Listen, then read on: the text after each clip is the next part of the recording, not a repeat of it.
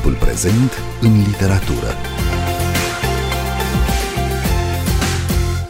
Bine v-am regăsit! Eu sunt Adela Greceanu și am invitat astăzi la Timpul prezent în literatură o cititoare, o mare cititoare. Ruxandra Gâdei se numește, este studentă la limbi străine în București și are un canal de YouTube cu peste 10.000 de abonați un canal uh, unde prezintă cărți, vorbește despre ele, face maratoane, în care citește sute de pagini de literatură în câteva zile și citește proză, poezie, non-fiction, literatură străină, literatură română, clasici și contemporani deopotrivă. Practic nu citește mult, citește tot timpul. Ruxandra Gâdei, bun venit la Radio România Cultural! Bine v-am găsit și mulțumesc pentru invitație. E o mare onoare să fiu aici. Și pentru mine e o mare bucurie să ne auzim și să facem acest uh, dialog pentru ascultătorii Radio România Cultural. 4 fără un sfert se numește canalul tău și cred că este unul dintre cele mai urmărite canale de YouTube uh, care prezintă cărți, de la noi, evident. Care e povestea? De ce ți-ai dorit să faci uh, aceste vloguri despre cărți? Cred că totul a început din liceu eu uh, primul vlog l-am filmat în primul an de facultate, dar uh, încă din liceu urmăream multe vloguri de tipul ăsta. Și, uh, nu știu, citeam deja foarte mult, începând cu clasa 10 am început să citesc mai mult. Și tot văzând pe YouTube vloguri de lectură, am vrut neapărat să intru și eu în comunitatea BookTube România, pentru că există o astfel de comunitate Cred că mai ales și pentru că am observat că nu prea se promova la noi uh, literatura română contemporană și în special uh, poezia contemporană. De fapt, de aici vine și uh, numele meu, numele canalului, de la poezia lui Virgil Mazilescu, Patru fără un sfert, și cumva una din misiunile canalului a fost uh, tocmai asta, promovarea poeziei contemporane române. E, ai anticipat uh, întrebarea mea următoare și chiar uh, surpriza pe care voiam să ți-o fac. Urma să te întreb uh, de ce se numește așa, pentru că știu și eu uh, de acest poem uh, al lui Virgil Mazilescu, Patru fără un sfert, și surpriza este că îți propun să îl și ascultăm într-o înregistrare în lectura Marianei Marin, ea însă și o poetă minunată pe care sunt convinsă că ai citit-o deja. Este o înregistrare de pe audiobookul editat de Casa Radio. Mariana Marin, scrisoare deschisă, se numește audiobookul și acolo ea citește și acest poem de Virgil Mazilescu. Hai să-l ascultăm. Patru fără un sfert Patru fără un sfert, dragostea mea, ce faci tu acum? În locurile prin care te mai afli, prin ploaie merg, nimeni. Am părul lud și gândul cât un pui de șoarece mic, mic și negru. Și tu, ce faci, dragostea mea? Spăl rufe ca întotdeauna. Când plouă, te aștept, întoarce-te. Apasă pe butonul liftului, etajul șapte. Nu este prea departe de mormânt. Nimeni, doar Dumnezeu ploaia, mormanul de rufe mordare. Mariana Marin citind poemul lui Virgil Mazilescu, Patru fără un sfert. Ruxandra Gâdei, ai ascultat această înregistrare vreodată? Știi de acest audiobook? Da, e un audiobook care mi-e foarte drag, de fapt, scrisoare deschisă și se poate să fi influențat chiar alegerea numelui pentru canal, pentru că mi-amintesc faptul că am ascultat uh, vocea Marianei Marin chiar uh, înainte să-mi deschid canalul. Dar cum ai ajuns uh, tu, de fapt, să citești uh, literatură română contemporană, ba chiar poezie română contemporană? Se știe, poezia, în general, nu are un public numeros, nu ajunge ușor la cititori. Tu cum ai descoperit-o? Nu mai știu exact cum am ajuns la volumul ăsta, dar cert e că antologia lui Dan Sociu, Vino cu mine, știu exact unde mergem, e Uh, cea care mi-a deschis calea spre poezie contemporană și după ce am citit acest volum, am început să particip uh, eu însă la ateliere de scriere creativă, am început să scriu poezie și am descoperit mult mai mulți uh, autori de poezie contemporană. Dar totuși, mi se pare că sunt din ce în ce mai multe evenimente legate de poezia contemporană, în București cel puțin. Și uh, mi se pare că devine din ce în ce mai ușor ca publicul larg să ajungă la poezie. Am văzut că citești de toate, de la clasici ai literaturii universale precum Dostoevski, la tineri poeți români, cum e Gabi Eftimie sau cum e și mai tânărul Luca Ștefan Oatu. Cum îți alegi cărțile? Cum ajungi la ele? Mă uit uh, și la noi apariții, cei drept. De exemplu, uh, Luca Ștefanoatu a fost publicat uh, recent de editura asta nouă, de care am fost foarte intrigată și am vrut neapărat să o descoper. Uh, nu știu dacă am neapărat un sistem. Cred că se întâmplă de multe ori să mă duc într-o librărie, să deschid la întâmplare volume de poezie contemporană și să descoper autori noi. Pentru că nu știu cum altfel ai putea să ajungi la un volum de poezie contemporană decât uh, deschizându-l și văzând uh, dacă rezonezi cu autorul respectiv sau nu. Lucrezi mult la un uh, vlog? Vlogurile tale au uh, între, nu știu, 30 de minute și o oră jumate. Da, da, cred că am stat să editez un vlog și uh, 20 de ore și, mă rog, pe lângă partea de editare, de fapt, se adaugă și cititul, propriu-zis, pentru că nu prea poți să faci un vlog de lectură fără să citești.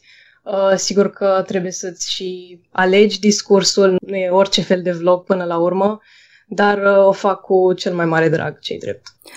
Ruxandra Gâdei, de ce crezi că se uită lumea la vlogurile tale despre cărți? Cred că mai mult decât orice îi interesează actul ăsta de a citi, pentru că sunt mulți uh, copii care mă urmăresc inclusiv și asta mă intrigă, pentru că eu nu prea vorbesc despre cărți pentru copii. De obicei vorbesc despre o literatură pe care mă gândesc că nu ar prinde la un public foarte, foarte tânăr.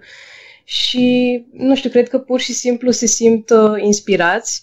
Cred că vlogurile mele îi fac pe oameni să deschidă o carte, indiferent de uh, preferințele literare Chiar așa, cine este publicul tău? Care sunt cei care te urmăresc? Ai o idee despre, despre ei? Am, am acces la niște statistici prin YouTube și majoritatea celor care mă urmăresc au vârsta cuprinsă între 18 și 24 de ani, dar am fost surprinsă să aflu că mă urmăresc foarte mulți oameni cu vârsta de peste 30 de ani chiar. Am primit inclusiv mesaje de la oameni care lucrează în domenii care nu au nicio legătură cu literatura, spunându-mi că videoclipurile mele i-au motivat să citească și că au redescoperit literatura prin vlogurile literare. Faci uh, o muncă pe care ar trebui să o facă instituțiile de cultură plătite să se ocupe de politici de promovare a culturii, lecturii și așa mai departe.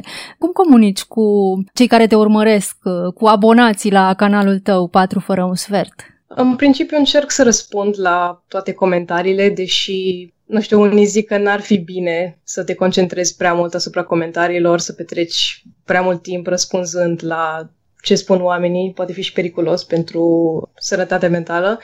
Comunic și pe Instagram, tot 4 fără 15 mă numesc și acolo și răspund inclusiv uh, oamenilor care îmi cer recomandări punctuale de cărți, să zicem. Adică îmi scrie cineva de 15 ani și îmi spune am citit uh, cărțile astea, ce crezi că ar trebui să citesc mai departe sau nu știu ce îmi recomanzi. Cam astea ar fi canalele principale. Și continuă comunicarea, după ce le-ai recomandat uh, o carte sau alta, primești uh, reacții, primești feedback, mi-a plăcut sau nu mi-a plăcut? Da, da, da. Îmi place foarte mult atunci când uh, mă etichetează lumea în stories pe Instagram să-mi arate ce citește sau ce cărți și-a mai cumpărat datorită mie.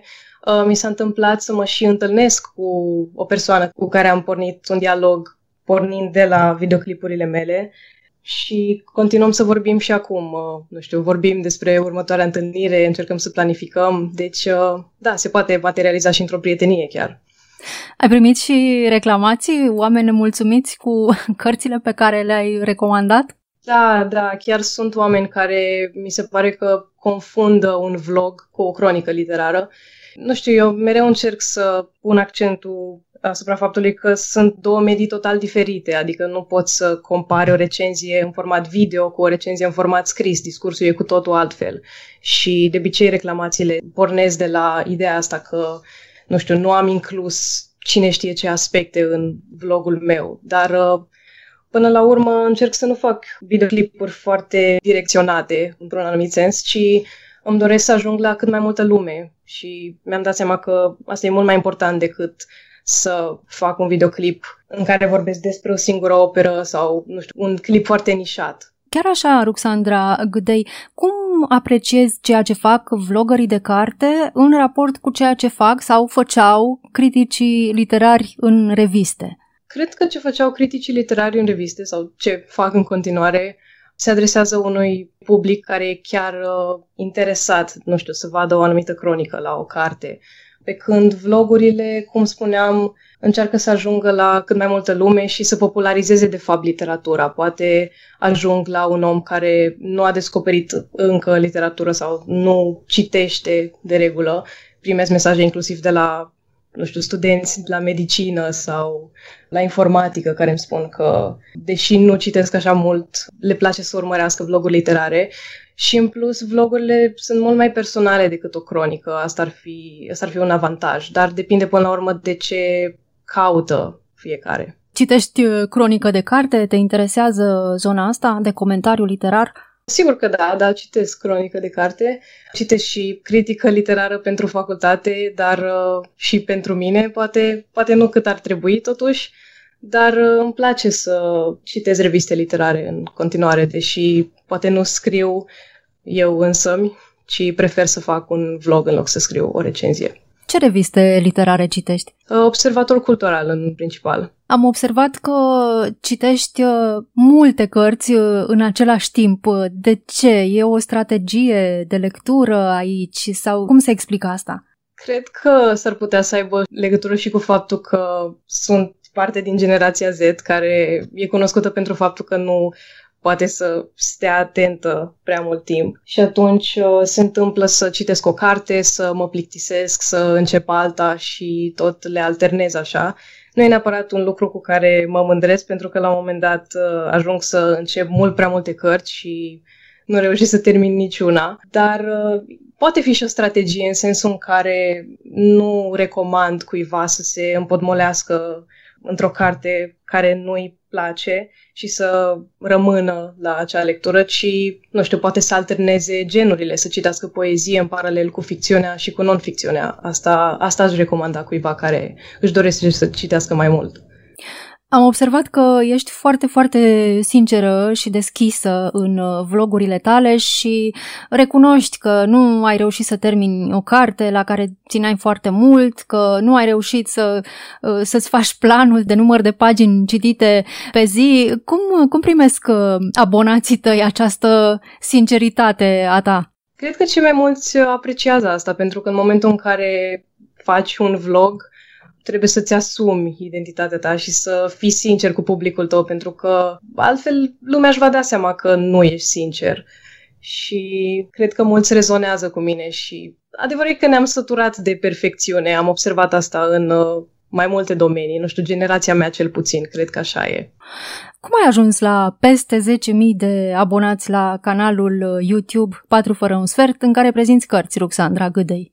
E posibil să aibă legătură cu faptul că filmez și videoclipuri legate de facultate, așa că se uită la videoclipurile mele și studenți din alte domenii.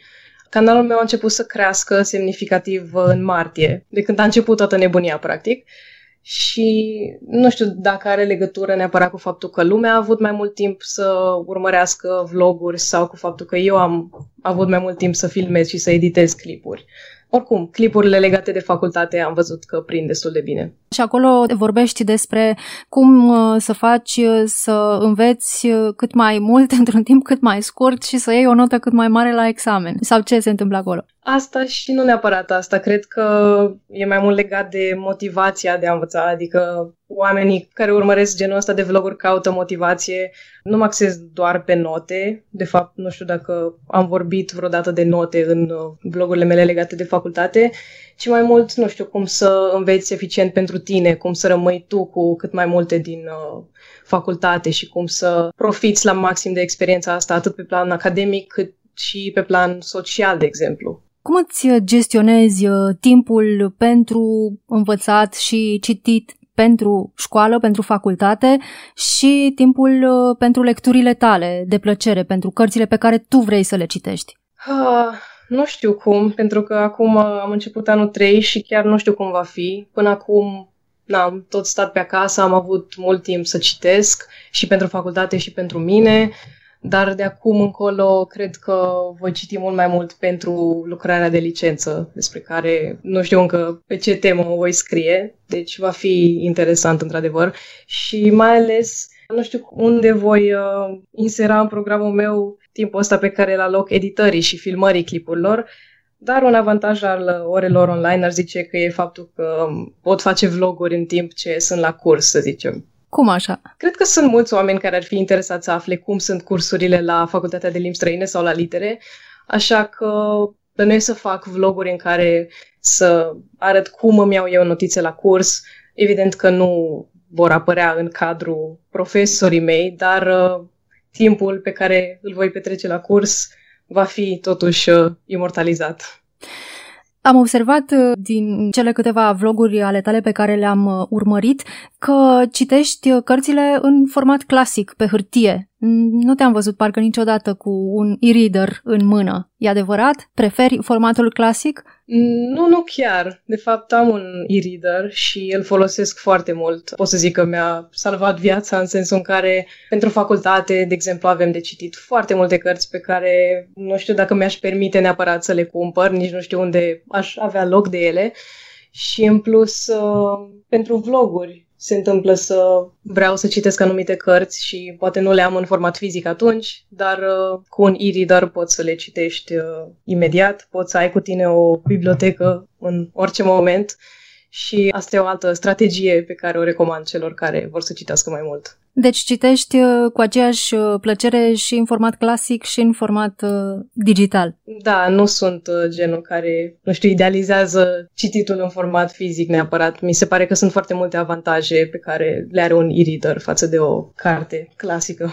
Știm că în România se citește foarte puțin în comparație cu alte țări din Uniunea Europeană. Știm că puținii cititori din România preferă traducerile și nu literatura autorilor uh, români. De ce crezi că se întâmplă asta? De ce se citește atât de puțin în România și de ce sunt preferați uh, autorii străini? în mare parte din cauza modului în care e prezentată literatura la școală. Și eu m-am lovit de asta. În gimnaziu nu mai citeam uh, deloc dacă în școala primară citeam foarte, foarte mult, am uh, participat chiar la un concurs de lectură organizat de Biblioteca Județeană de la mine din Oradea. Da, gimnaziul mi-a stricat toată pasiunea pentru lectură și am redescoperit uh, literatura abia prin clasa 10 cum spuneam mai devreme. Clar, nu cred că sunt încurajați copiii în școală să citească și faptul că în clasa 12, când învățăm pentru BAC, suntem nevoiți să tocim comentariile acelea pentru subiectul 3 mi se pare ceva halucinant. Sigur, uh, are legătură cu asta până la urmă.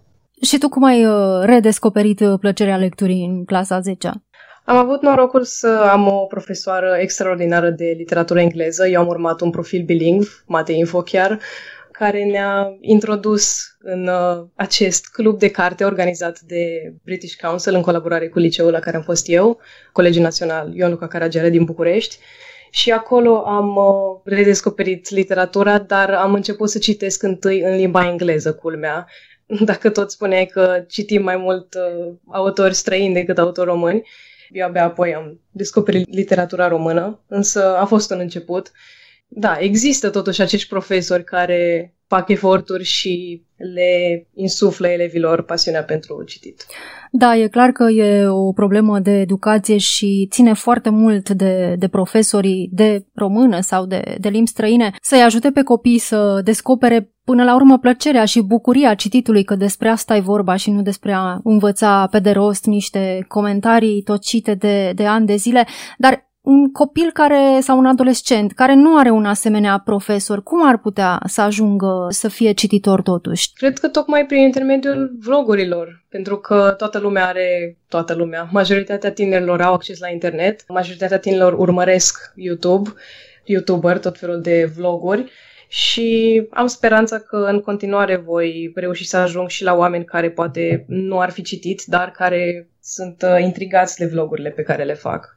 De ce este platforma aceasta YouTube atât de populară acum printre tineri, printre adolescenți? Pentru că generația noastră învață mult mai mult vizual. Uh, sunt o felul de clipuri care ne atrag mult mai ușor atenția decât uh, nu știu, un text și se poate chiar să și descoperim literatura prin intermediul uh, YouTube-ului, cum spuneam. Dar, uh, na, oricum, YouTube e o platformă pentru divertisment și normal că prinde la tineri. Spuneam la începutul discuției noastre că obișnuiești să faci maratoane de lectură singură sau împreună cu alți vloggeri de carte. Care este miza acestor concursuri de citit, nu știu, o mie de pagini în șapte zile? Divertismentul, cum spuneam. Asta ar fi și diferența dintre un vlog literar și o cronică. Faptul că există și partea asta de divertisment. Nu e ca și cum încercăm să dovedim cuiva ceva, nu vreau să arăt eu ce mare cititoare sunt prin faptul că citesc o mie de pagini în 5 zile.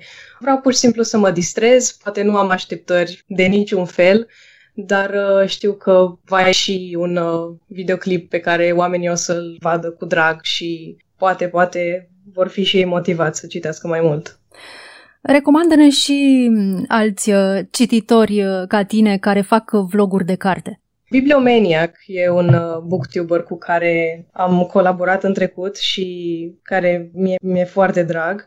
Andas Fechi și e la fel un booktuber care postează puțin mai rar, pentru că acum e în clasa 12 dar uh, mi se pare foarte coerentă.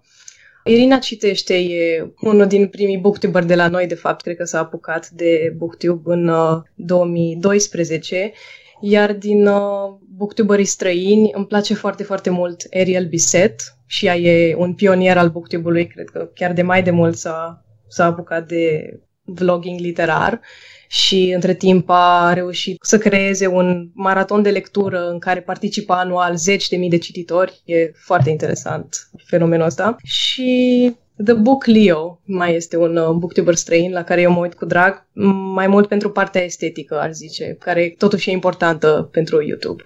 Și acum, întrebarea inevitabilă, ai uh, scriitori uh, preferați, români, străini, prozatori, poeți? Da, sigur că da. Sunt, dacă mă gândesc la poezie cel puțin, sunt anumiți autori pe care îi recomand oricui vrea să descopere poezia și nu știe de unde să înceapă. În primul rând l-am menționat deja pe Dan Sociu, apoi Olga Ștefani, o poetă care mă inspiră foarte, foarte mult și pe care am descoperit-o recent. Recomand pe Alex Văsieș cu instalația, Angela Marinescu e o poetă care mi-e foarte dragă, la fel și Nora Yuga, Anastasia Gavrilovici, iar cu volumul ei de debut.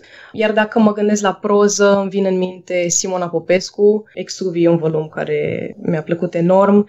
Și recent am citit un roman care m-a impresionat, uh, chiar pentru maratonul în cadrul căruia am citit o mie de pagini în 5 zile.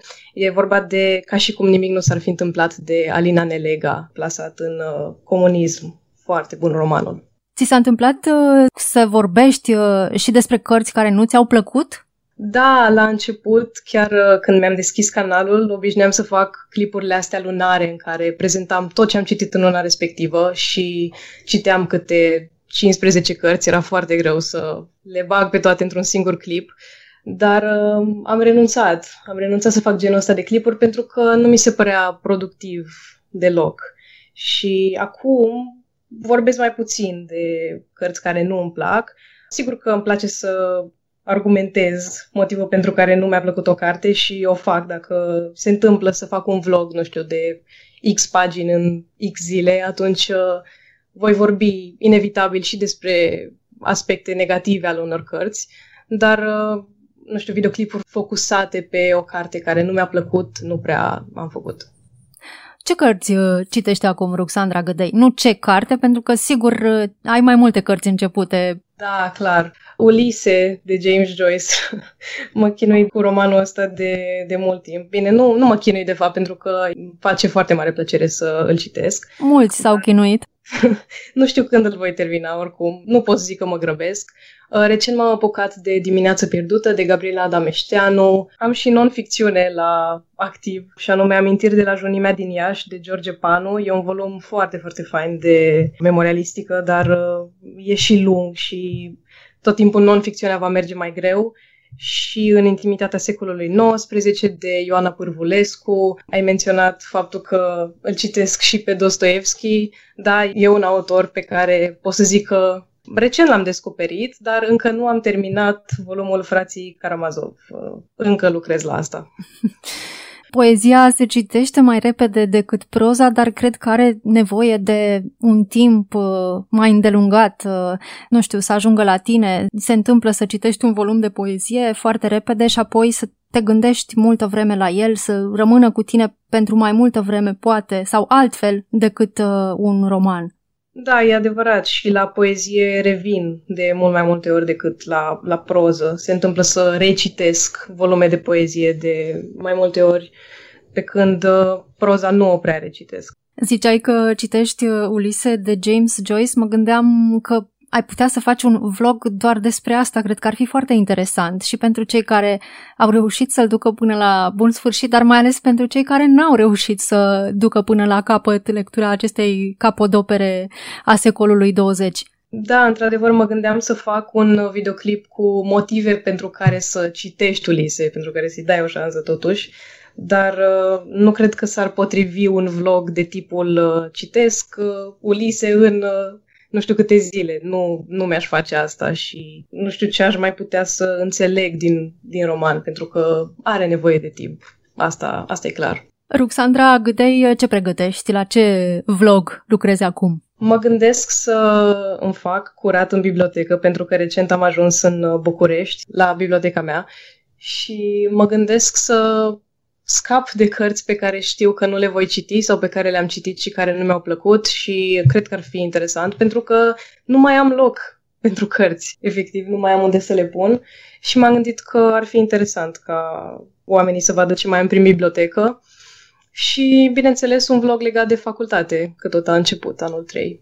Ruxandra Gâdei, eu îți mulțumesc foarte mult pentru această discuție. Mă bucur că am stat de vorbă aici la Radio România Cultural și îi invit pe ascultătorii noștri să te urmărească pe canalul de YouTube 4 fără un sfert. Mulțumesc foarte mult. A fost o plăcere să port discuția asta cu tine.